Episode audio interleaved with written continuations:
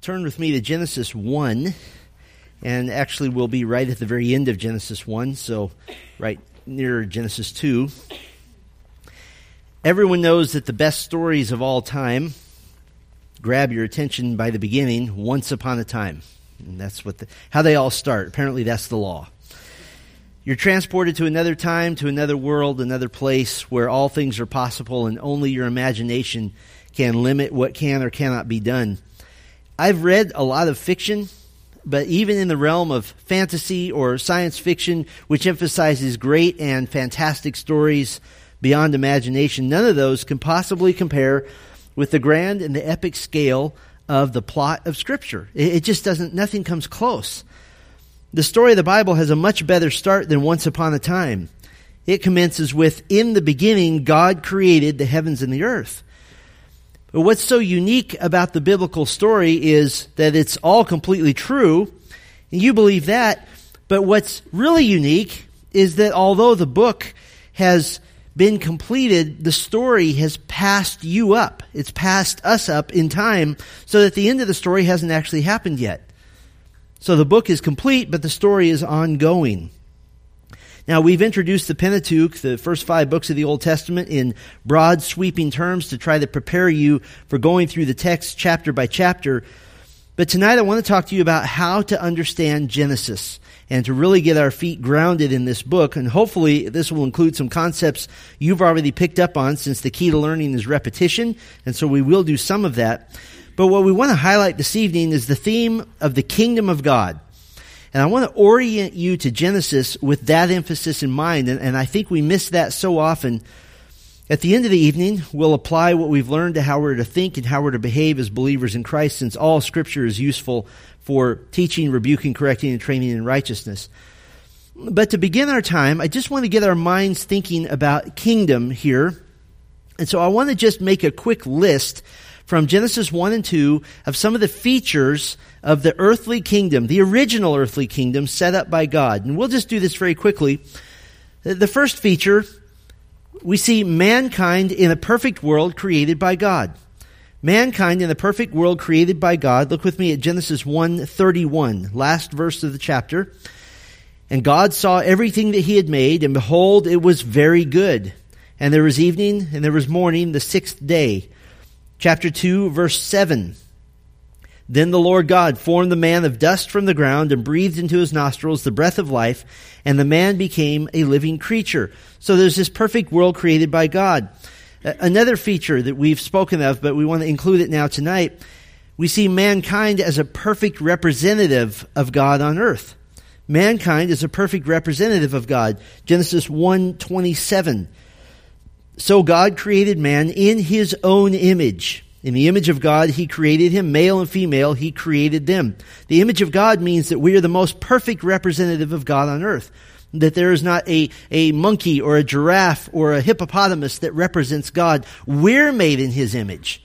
And so we are his representatives. We see a third feature, a fourth feature rather, mankind multiplying into nations spread over the earth mankind multiplying into nations spread over the earth. The very next verse, Genesis 1:28, and God blessed them, and God said to them, "Be fruitful and multiply and fill the earth and subdue it and have dominion over the fish of the sea and over everything that moves on the earth." We see completed there. And I missed one. Mankind exercising dominion over the earth. Mankind exercising dominion. Verse 26, let them have dominion over the fish of the sea. And we saw last time that that means has the idea of treading underneath, of treading upon. Here's another feature. Mankind working as God's representatives on earth. Mankind working as God's representatives. Genesis 2:15. The Lord God took the man and put him in the garden of Eden to work it and keep it. And we spent a bit of time on that a couple of messages ago. We see also mankind in perfect fellowship with God. Here's the perfect fellowship with God. Chapter 2, verses 16 and 17. The Lord God commanded the man, saying, You may surely eat of every tree of the garden, but of the tree of the knowledge of good and evil you shall not eat, for in the day that you eat of it you shall surely die. And so as long as that relationship is maintained, as long as mankind fulfills his end of that covenant, that his end of that uh, mandate, then there will be perfect fellowship. And we have the Garden of Eden here where there's direct communion with God. And there's obedience to God. There, there's not a, a separation. We, we, would think it unusual because we're so used to being separated from God. We would think it unusual to speak to Him face to face. That was not unusual for Adam. That was the norm. There was no separation between him and God. Another feature, mankind not only in perfect fellowship, but in sinless relationship with God. Mankind in a sinless relationship with God back in Genesis 1 28, and God blessed them. That's the sign of a sinless relationship where, where no sin has come between the fellowship between God and mankind. Another feature, mankind in perfect fellowship with each other. We're in perfect fellowship with each other. Chapter 2, verse 18. Then the Lord God said, It is not good that the man should be alone. I will make a helper fit for him. And then in verse 24, Therefore a man shall leave his father and his mother and hold fast to his wife, and they shall become one flesh. Marriage was originally created as, as the ultimate reflection of the relationship between uh, the, the triune God and the relationship between God and man. And it's the ultimate human relationship. It's the ultimate picture of perfect fellowship. Even now in our sinful world in which we're clothed and ashamed, as it were, the marriage relationship is meant still to be a taste of that perfect human relationship because of total vulnerability and intimacy and oneness and unity. We even see this in Genesis 2:25 and the man and his wife were both naked and were not ashamed. And so there's to be perfect fellowship between all of those in the kingdom. And then one more feature mankind is organized into nations with a central capital nation. Mankind is organized into nations with a central capital nation. Chapter 2, verse 10. A river flowed out of Eden to water the garden, and there it divided and became four rivers. This is clearly a central location. Eden is not just the garden. There's a garden that is in Eden. There's a garden that is of Eden, but Eden is bigger than the garden. Eden would be a nation. It would be a land. Verse 11 speaks of the land of Havilah. Verse 13, the land of Cush. Verse 14 speaks of Assyria. Now, obviously, those weren't the names of those nations yet necessarily at the moment of creation, especially Assyria. But the fact is, is that the Holy Spirit in Genesis 2 has already organized the world into nations.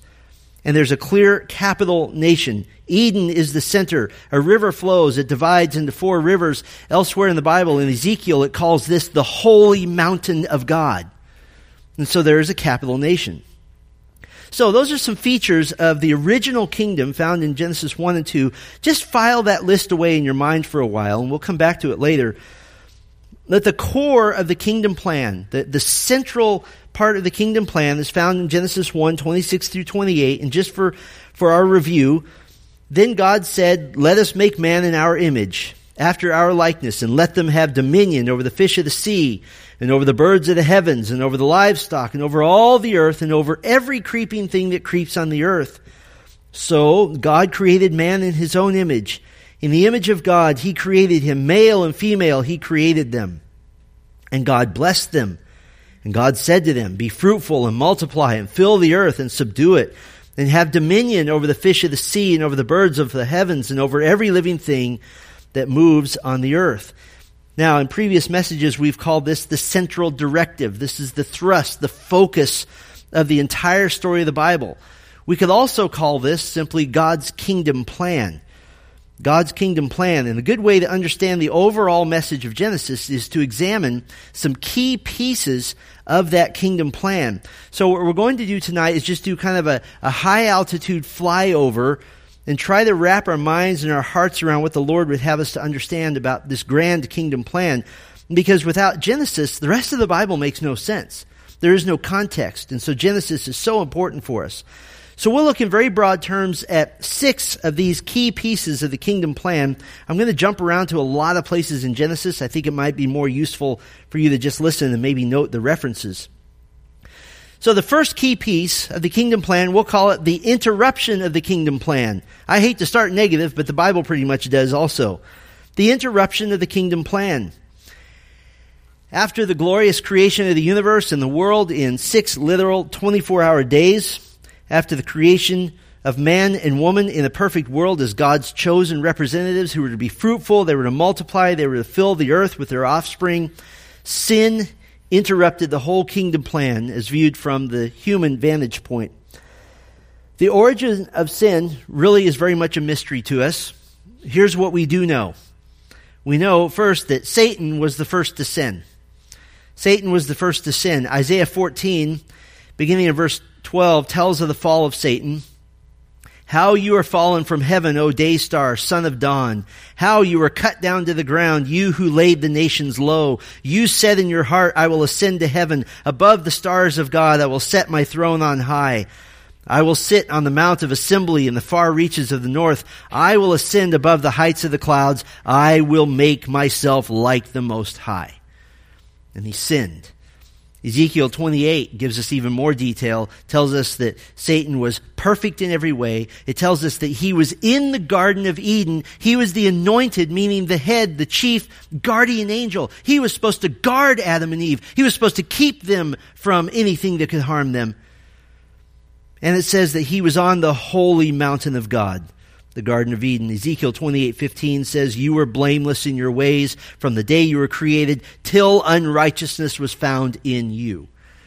Satan was the first to sin. Something else we know, sin did not originate with God.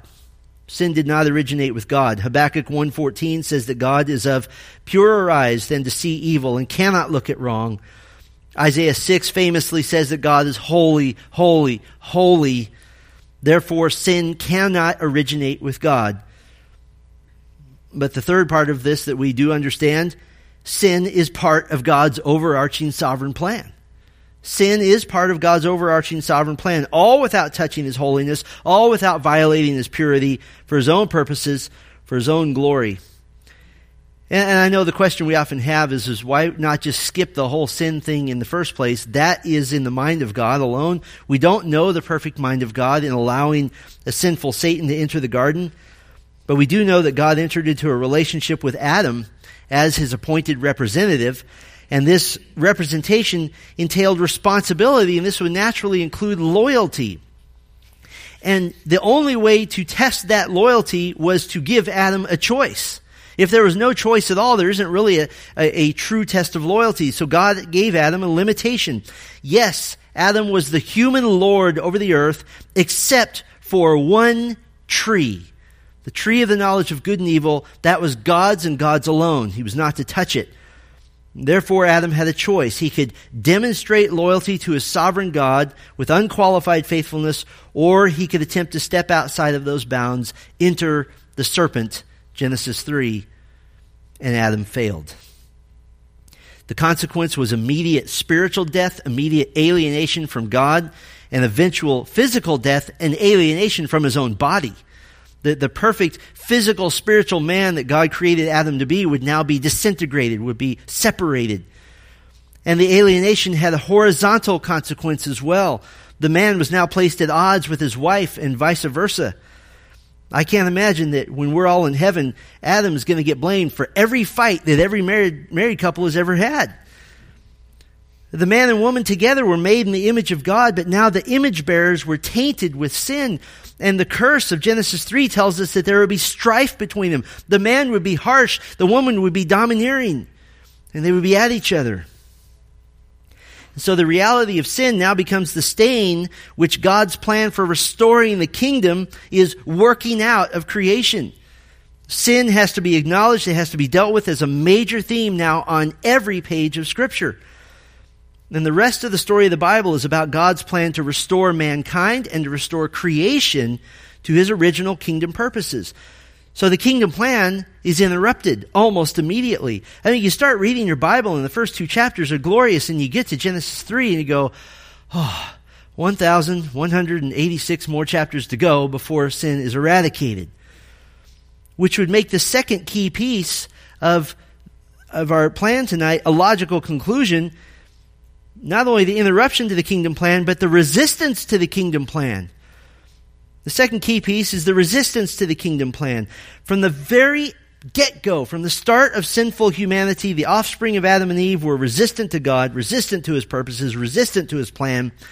Some desired to follow the Lord, as we'll see in Genesis 5, but most did not. We could track the unfaithful through Genesis 4 and Genesis 5, but we'll just skip to the time when all of mankind had rejected their Creator, the one true living God. Genesis 6 5 says, The Lord saw that the wickedness of man was great in the earth, and that every intention of the thoughts of his heart was only evil continually. And so God, as the owner of his creation, decided to wipe out his creation, save one man and his family, Noah. God had buried Adam in the ground after his death. Genesis 3:19 God predicted to Adam, You shall return to the ground, for out of it you were taken, for you are dust, and to dust you shall return. And now God is going to bury all of mankind under the waters of judgment, under the flood. And God would begin again with a second Adam, a guy named Noah. Noah was a true believer in the Lord, but he was chosen, he was elected by God as an object of the, the saving grace of the Lord. Genesis 6 8 says Noah found favor this is the Hebrew word for grace. He was given grace from the Lord. Noah was God's choice. Boy, you think election is strict now? There was one guy that got chosen then, and his family. And even that is called God's grace. Genesis 6:18 says, the Lord says, "But I will establish my covenant with you, and you shall come into the ark, you, your sons, your wife, and your sons' wives with you." So, which covenant is God talking about here? Well, yes, we know about the Noahic covenant, the covenant with Noah in which God promised in Genesis 9 never to wipe out the earth with a flood again. But that's not the all encompassing feature of that covenant. That's just kind of the icing on the cake. The covenant begins in Genesis 9 1, and this is, this goes all the way back to the original central directive of Genesis 1 26 through 28 that mankind was to be fruitful and multiply and subdue the earth. After the flood, Genesis 9 1, and God blessed Noah and his sons and said to them, Be fruitful and multiply and fill the earth. God's plan hasn't changed. And then again in Genesis 9 verse 7, and you be fruitful and multiply, increase greatly on the earth and multiply in it. So you have these bookends.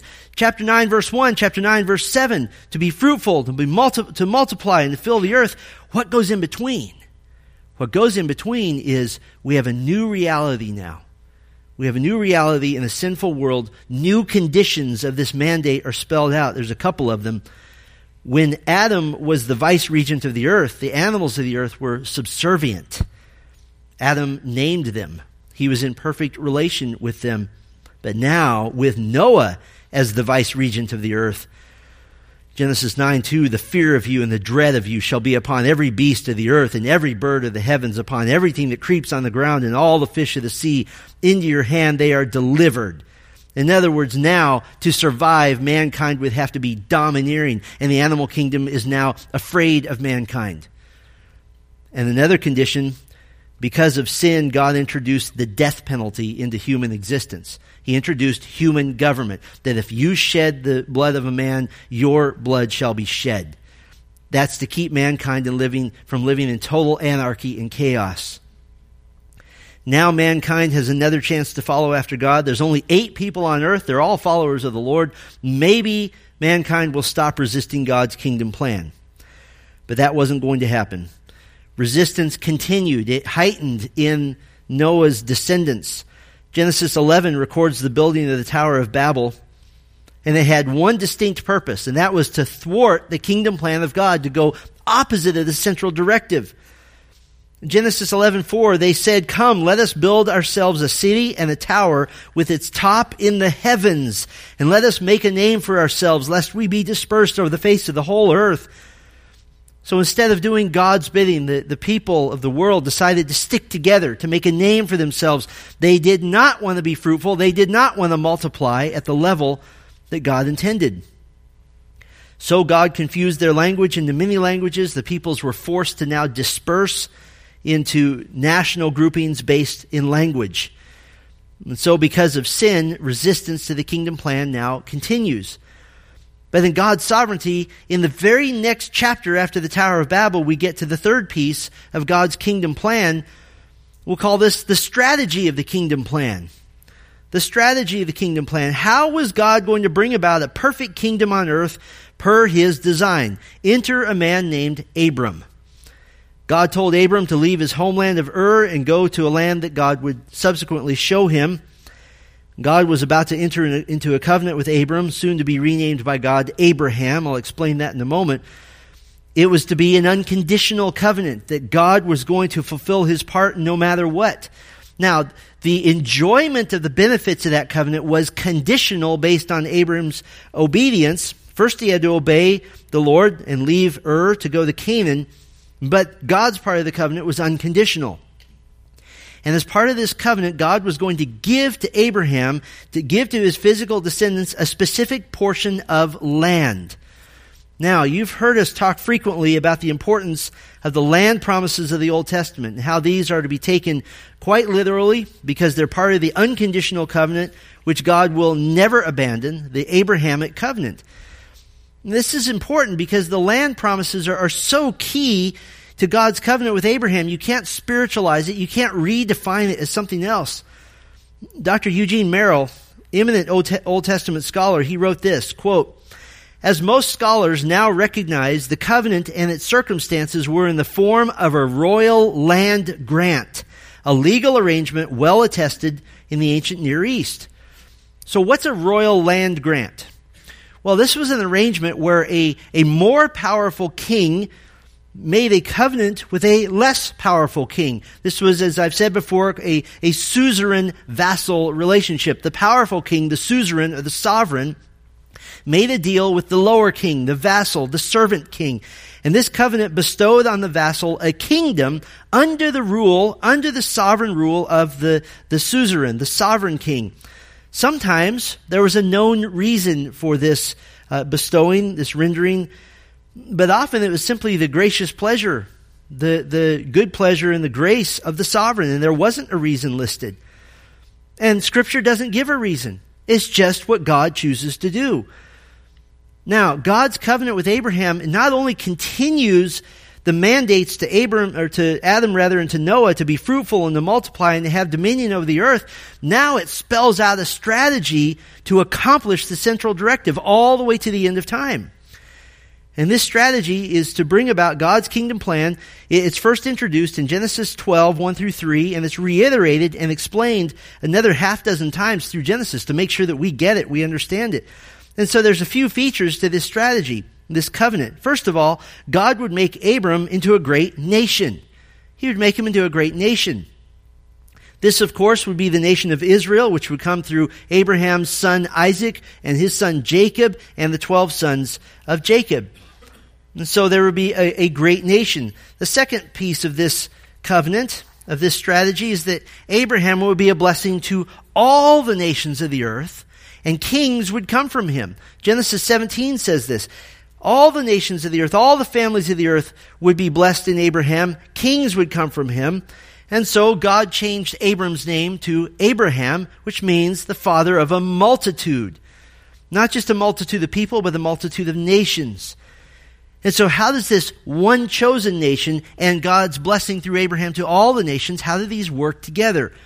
Well, Israel, the chosen nation, was to be a mediatorial nation, a, a mediating function to stand between the sovereign God of the universe and fallen creation and to tell them of saving grace.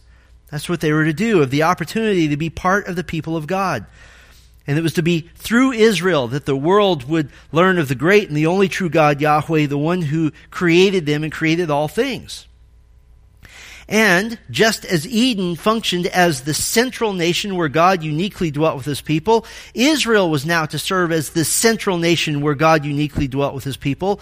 And so for any idea of dominion and nationhood to be meaningful, you have to have land. You can't say, we're a great nation, we just don't have any place to go. That's not a great nation. Even today, Israel has a nickname. It's called the Holy Land. It's the land that's set apart, the land which belongs to God and is given to his chosen mediator nation. Listen, anyone on earth besides Israel who makes a claim to that land is fighting against a 4,000 year old decree by God. God promised in Genesis 17:8, "I will give to you and your offspring after you the land of your sojournings, all the land of Canaan, for an everlasting possession, and I will be their God." God specified the exact size of the land grant in Genesis 15:18. To your offspring I will give this land from the river of Egypt, that is the Nile, to the great river, the river Euphrates. That's essentially the west to east boundaries, borders of the land grant. And then nine other times in scripture, you see the phrase from Dan, that's way in the north, to Beersheba, that's way in the south.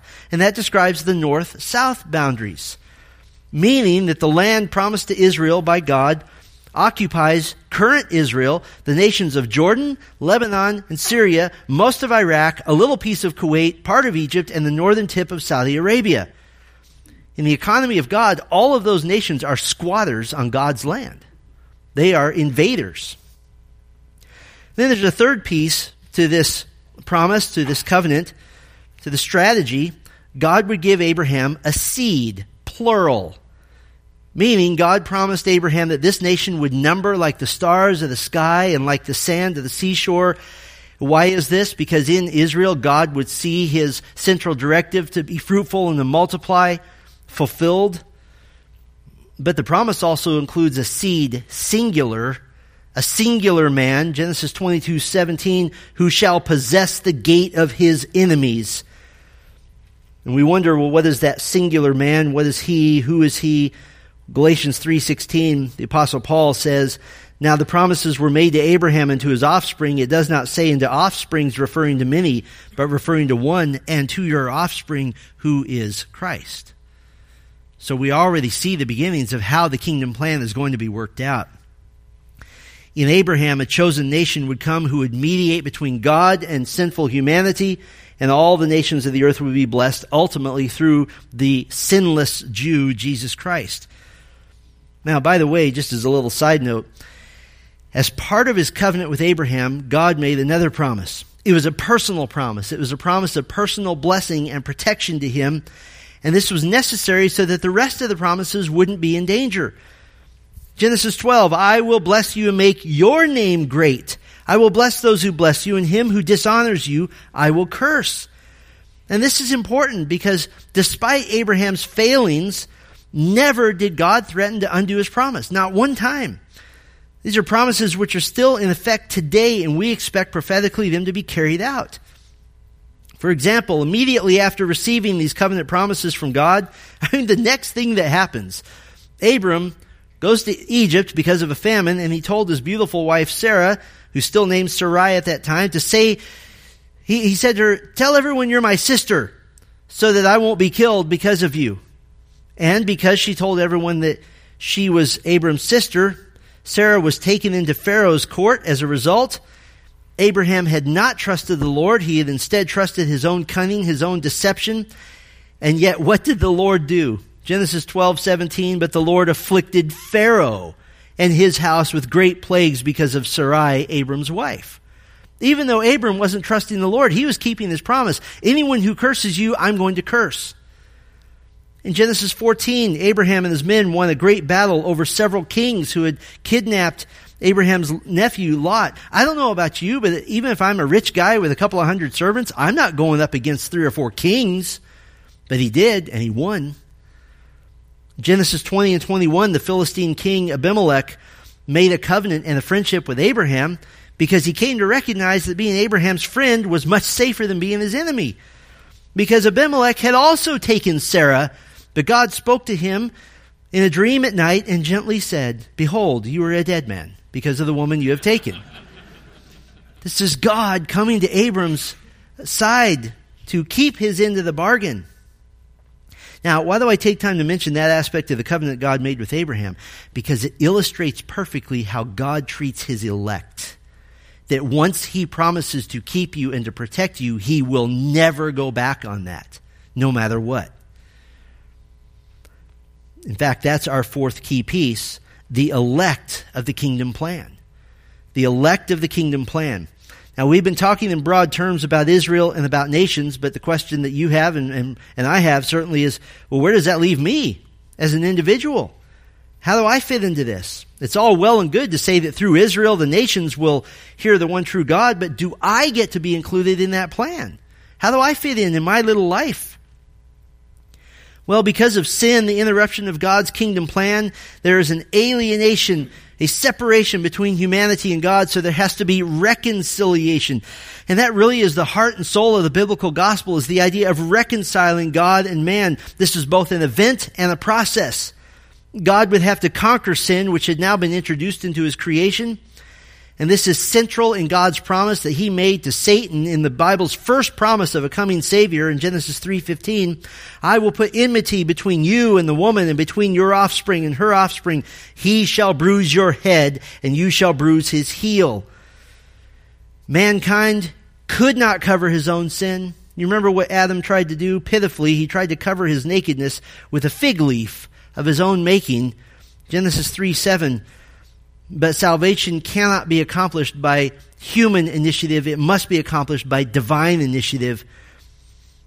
Genesis 3:21 The Lord God made for Adam and his wife garments of skins and clothed them the implication being that God sacrificed animals on their behalf. And very quickly after the fall of man into sin, we see the results of sin in individuals. The very first human being born on earth, Cain, murdered his brother Abel. Cain's descendant Lamech threatened his wives and boasted about murdering the man simply for striking him. And so individuals need salvation from sin. And already in Genesis, we see how these individuals are identified, how they're selected, so to speak. Genesis 10 and 11 is concerned with all of humanity. It's a big picture. It culminates in the Tower of Babel in this confrontation in which the people of the earth gather themselves against God and against his plan. And all of a sudden, we go from Genesis 11:1, the whole earth has one language, to Genesis 12:1, the Lord said to Abram. And you literally go from the whole world down to one man. And the focus of Genesis narrows instantly to this one man and to his descendants. And in fact, those are the two major section divisions of Genesis. Chapters 1 through 11 are concerned with the cosmic issues of God and the sovereign creator, the divine order for life, the entrance of sin into the world, the rejection of God's plan by the people of the earth. And those 11 chapters cover minimum of 2,000 years of human history. The chapters 12 through 50 now deal with just four generations in one family, the family of Abram, Abraham. And what was the criteria the Bible gives for Abraham being this one man? Simply, the Lord said to Abram, meaning he chose him, just like God chose Noah, just like he chose Adam before him. Abraham would be promised a son through whom the promised nation would come. Abraham already had a son named Ishmael. But God said, no, Isaac, the miracle son, he will be the chosen one. Isaac would have twin sons, Esau and Jacob. The, the, the older is always chosen for all honor and all glory, but God chose Jacob, the younger, to be the chosen one through whom the elect nation would come. So already we're seeing the seeds of the idea of election the election of God, the individuals chosen by God for divine purposes and for salvation. I, have said it before, I'll say it again. The doctrine of election is among the easiest of the doctrines of grace to prove from Scripture because it's everywhere. Somebody might argue some of the nuances of election from the New Testament, but in the Old Testament it's very clear. God chose Noah. God chose Abraham. God chose Isaac. God chose Jacob. And we can go on and on with that.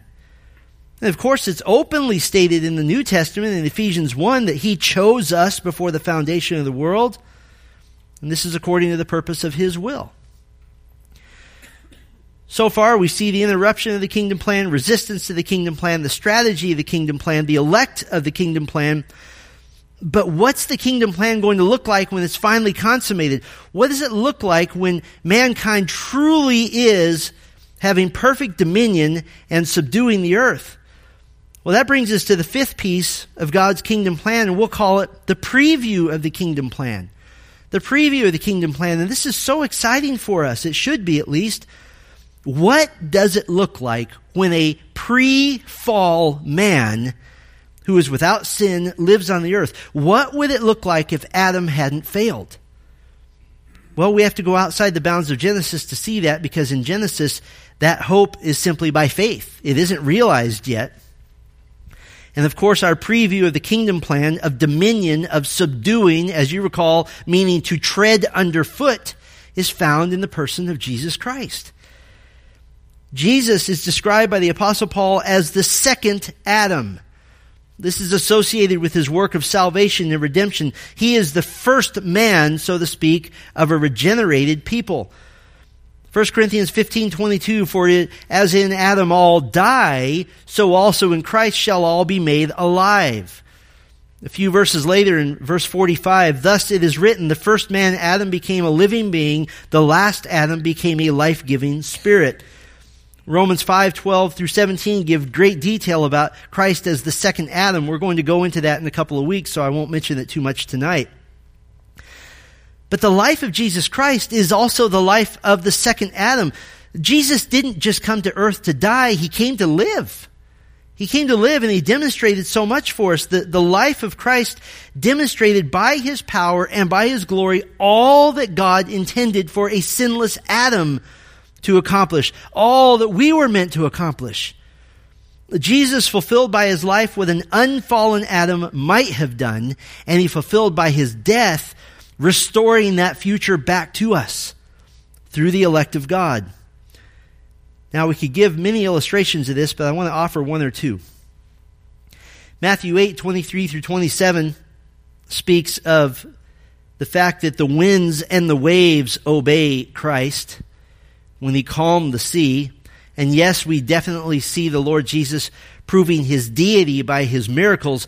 But when he calmed the, the storming sea, he's also proving something else. He's demonstrating what having dominion looks like. The dominion to which Adam was originally assigned. How about Jesus walking on water?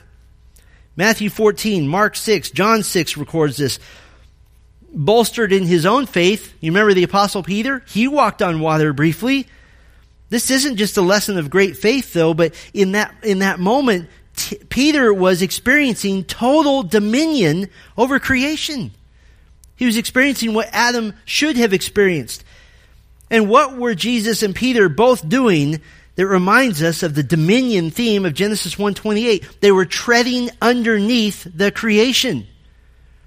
And based on this, we could fully and easily assert that in all likelihood, in his perfected state, Adam, prior to sin, could walk on water. Because he was perfectly in God's will. He was in perfect dominion over creation. And we know this because Peter did it for a minute. Peter apparently saw in Jesus that his dominion over the waves, he saw an authorization for his own dominion and mastery. And listen, Peter was not trying to imitate Jesus as God. That would be blasphemy. What he was trying to do was imitate what the second Adam could do. The perfect man in dominion over creation. And for a moment, he did it. How about this one? Jesus rode to Jerusalem on the colt of a donkey. Matthew 21, Mark 11, Luke 19, John 12 all say this. But Mark 11 verse 2 gives a detail that's really important. This was the colt of a donkey that had never been ridden. And yet Jesus demonstrated easy dominion over the animal world, in this case, over an unbroken donkey. He was operating prior to the decree of God of Genesis 9 2 that the fear of you and the dread of you shall be upon every beast of the earth.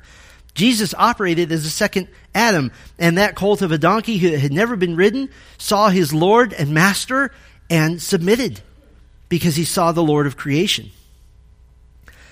Last month, our family spent a few days at Yosemite, and we were at Mirror Lake. Now, Mirror Lake is really more like Mirror Puddle these days because it's filling up with silt. It was very cold, and much of Mirror Puddle was frozen over. We found this little spot with a view. We had brought a small snack and we kind of sat down on some rocks and just enjoyed the view. And right as we were eating, we just looked behind us and there was this beautiful young doe came sauntering up behind us and it walked so close that if we had reached out our arm, we could have touched her. And she just just came by so slowly. It took like five minutes for her to go by. She just stopped and looked around and walking through us and through uh, some other families. Phones are being whipped out like crazy and she's just walking through. It was like it was the most normal thing in the world. And, and I remember our family talked about what an unfallen world would be like, where that Genesis 9 dread of humanity is not on the animal world, in which we have perfect, true dominion under God's perfect plan. So is the kingdom ever going to come? Yes. How do we know that? Because Jesus told us to pray, Your kingdom come, your will be done on earth, meaning the kingdom has come as it is in heaven. Which brings us to our final piece, of course. We'll call it the completion of the kingdom plan the completion of the kingdom plan, if we take Genesis 1, 26 through 28 as the central directive, as the core idea of God's redemptive plan, we should expect to see the themes of creation and dominion continue throughout scripture. Sin has hampered mankind's ability to fulfill the purposes of God, and so God inaugurated his plan of redemption, of buying back, so to speak, that which is his. And through God's plan, which is centered on the cross of Christ, the Savior, on the King of Kings, what has been buried in the sinful history of humanity will rise again in the future. Now, it won't happen all at once. It will happen in stages, as evidenced by the Bible's clear teaching on a coming thousand year reign of Christ on earth. This will be a time in when we begin to see what it looks like for humanity to live in full covenant keeping capacity to be restored to us. For example, Isaiah 11 beginning in verse 6 says, The wolf shall dwell with the lamb, and the leopard shall lie down with the young goat, and the calf and the lion and the fatted calf together, and a little child shall lead them. The cow and the bear shall graze, their young shall lie down together, and the lion shall eat straw like the ox. The nursing child shall play over the hole of the cobra, and the weaned child shall put his hand in the adder's den. They shall not hurt or destroy in all my holy mountain, for the earth shall be full of the knowledge of the Lord as the waters cover the sea. Now, commentators are often quick to jump to a symbolic explanation of those verses, but you can't just decide something is symbolic if the text doesn't demand it. Is it absurd for animals to be dwelling in peace? Of course not, because they used to. That's the way it originally was in Eden. The docile and the amenable nature of the animals, it points us back to Eden before the fall. In fact, the verse used in verse 6, the, the verb used rather in verse 6 to speak of a child leading the wolf, leading the lamb, leading the leopard, the goat, the calf, the lion, it speaks of leadership or headship. That a child who's, who's weaned, in other words, a little two or three year old, says to all of the lions, Come with me. And they all obey him. In fact, it's a word that's used to speak of shepherding, that a little child can shepherd a pack of wolves or a pride of lions or a leap of leopards, as a group of leopards is called. And why is this? Because this is part of God's promise to restore humanity and part of God's promise to a coming restored Israel, by the way. Listen to the connection here made in Hosea chapter 2, beginning in verse 14. Therefore, behold, I will allure her. This is God speaking of Israel. And bring her into the wilderness and speak tenderly to her. And there I will give her her vineyards and make the valley of Achor a door of hope. And there she shall answer as in the days of your youth, as at the time when she came out of the land of Egypt.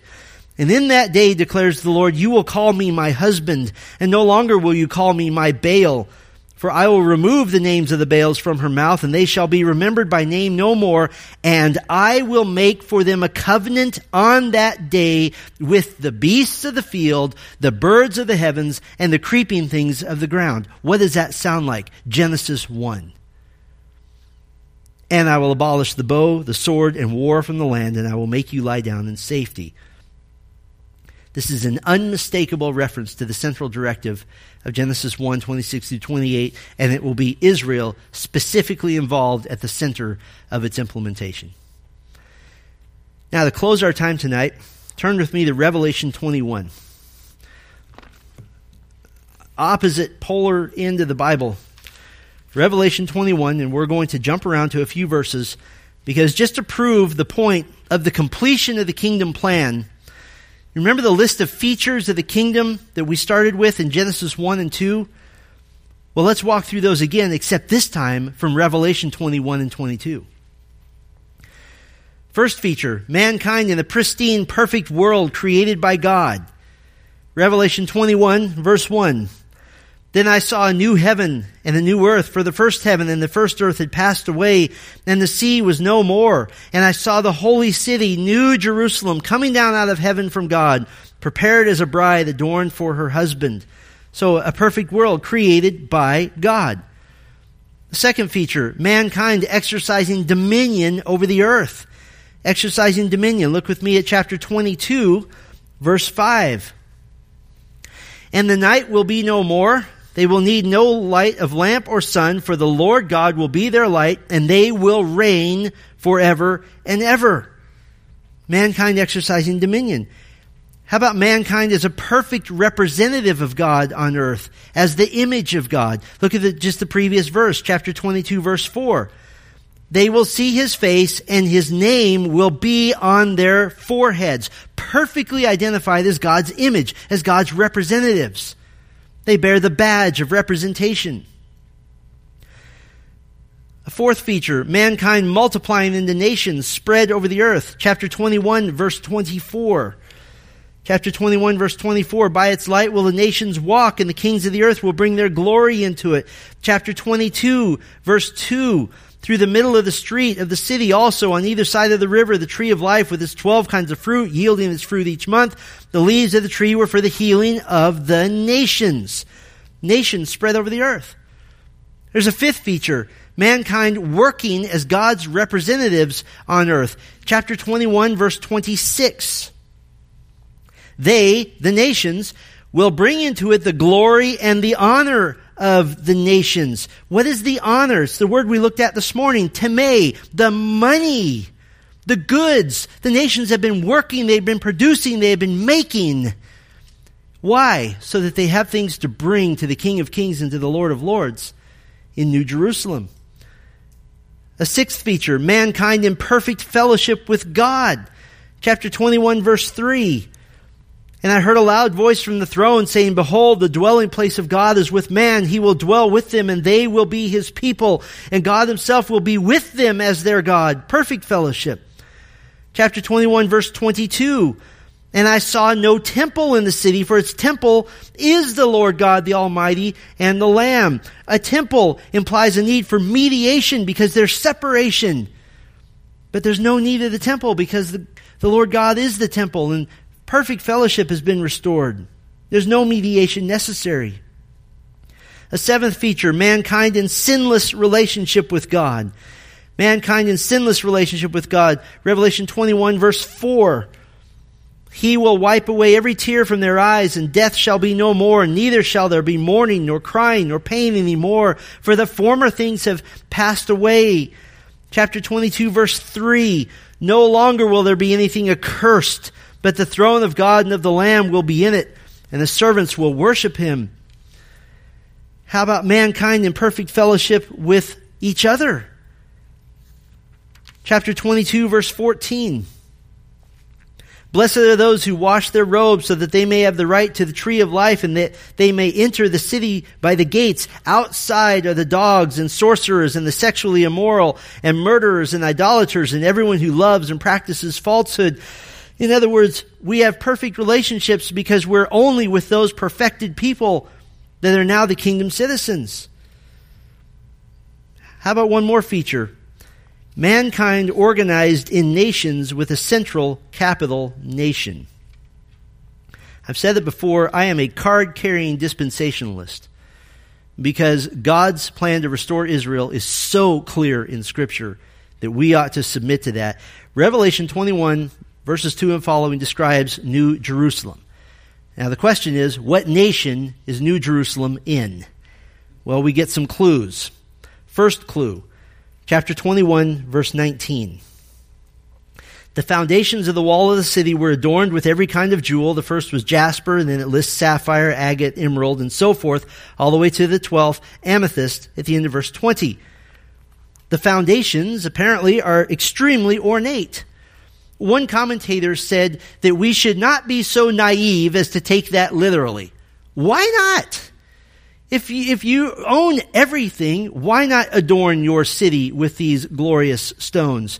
But the clue here is that these stones, when translated properly in accordance with what the stones we see in Exodus 28, these are the same 12 stones put on the breastplate of the high priest of guess what nation? Israel. Only this is the breastplate, the ephod that just goes for miles and miles. That's the first clue. We get a second clue, it's pretty obvious. Chapter 21, verse 12. It, speaking of New Jerusalem, had a great high wall with twelve gates, and at the gates twelve angels, and on the gates the names of the twelve tribes of the sons of Israel were inscribed. That's a pretty obvious clue, but let me give you my favorite one. Chapter 21, verse 14. And the wall of the city had twelve foundations, and on them were the twelve names of the twelve apostles of the Lamb. Now, why are their names important? Why are the apostles honored? Is this some sort of memorial to the past great deeds they had done? It is not a memorial. If I've said that in the past, I was wrong. It's not a memorial. It's not something about the past, it's something about the present. Because God, through the person of Jesus Christ, gave the apostles a future job. Matthew 19, 28, Jesus said to them, that is the apostles, Truly I say to you, in the new world, when the Son of Man will sit on his glorious throne, you who have followed me will also sit on twelve thrones, judging the twelve tribes of, guess what nation? Israel. Once upon a time, God determined to create a kingdom for his own glory and his own fame and this kingdom will be brought about by the Son of God, and the plan will be completed.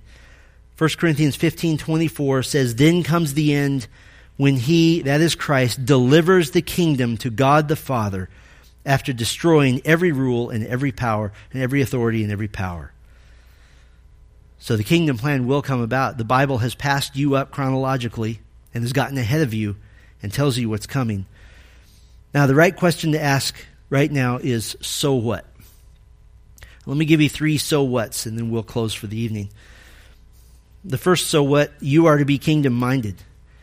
If you have not heard anything else tonight in the last five weeks, I hope you have heard kingdom, kingdom, kingdom, kingdom, kingdom. You're to be kingdom minded in your witness to the world you're to be kingdom minded in your families because kingdom citizens are obedient to the king, and the king says, Husbands love your wives, and wives submit to your husbands, and children obey your parents. You're to be kingdom minded in your church because the king, the head of the church, has said, Obey your leaders. He's told the leaders to preach the word. The we're to do the work of, of evangelism. We're to be gospel centered. We're to be kingdom minded in our personal comfort, our personal peace.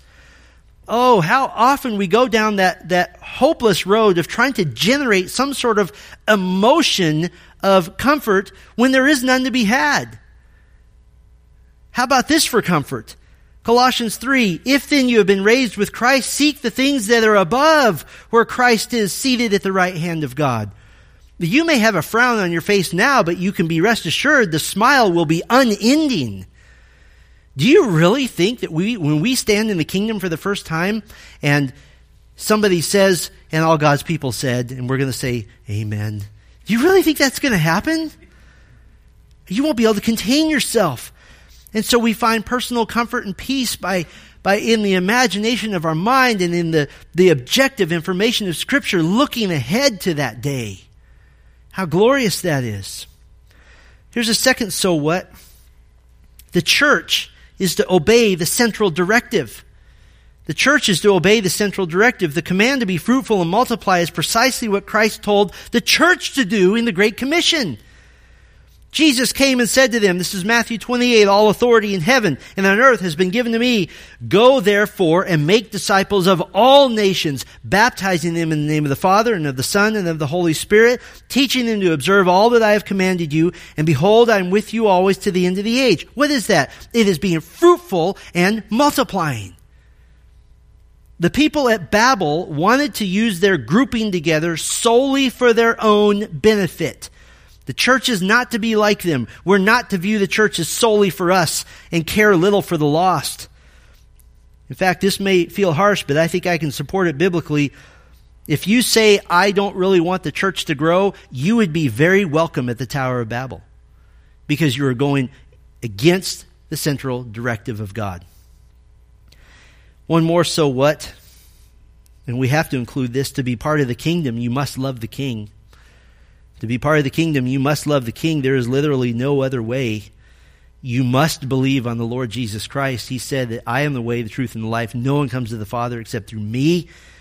You must acknowledge your need of a Savior. You must submit to Him as your sovereign as we go through Genesis, we're going to see very clearly and very quickly in Genesis a division of two types of people those who called upon the name of the Lord and those who tried to invent things to get away from God and make life more pleasurable. Which one are you? Well, the rest of our messages in Genesis will all center around the kingdom theme. Next week, we're going to look at the original kingdom, Genesis 1 through 3 we'll well, 1 through 4 rather, and we'll stop there for this evening.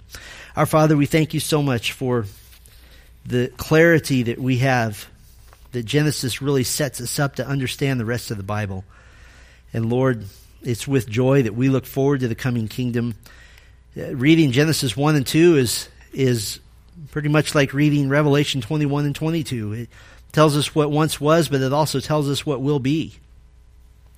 And Lord, I pray for each person here that they would cultivate a, kingdom anticipation where this life holds little for them, holds little appeal, holds little hold on them.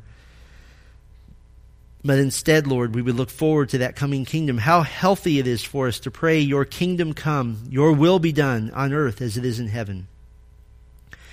Lord, I would pray that I don't get to finish this series. I would pray that Christ would return and take us home. And then the seven years predicted in Scripture would commence, and then shortly thereafter we would return with him to reign in glory for a thousand years, followed by the eternal state in which we get to be a part of the new heavens and the new earth, to walk through the streets of New Jerusalem, 1,400 miles long and wide and high, the most amazing creation we will have ever seen. And so, Lord, I pray that you would cultivate in us a kingdom mentality, a kingdom focus, so that we might live lives of peace and sanctification and holiness as good kingdom citizens looking forward to the return of our King. For it is in his name we pray this evening. Amen.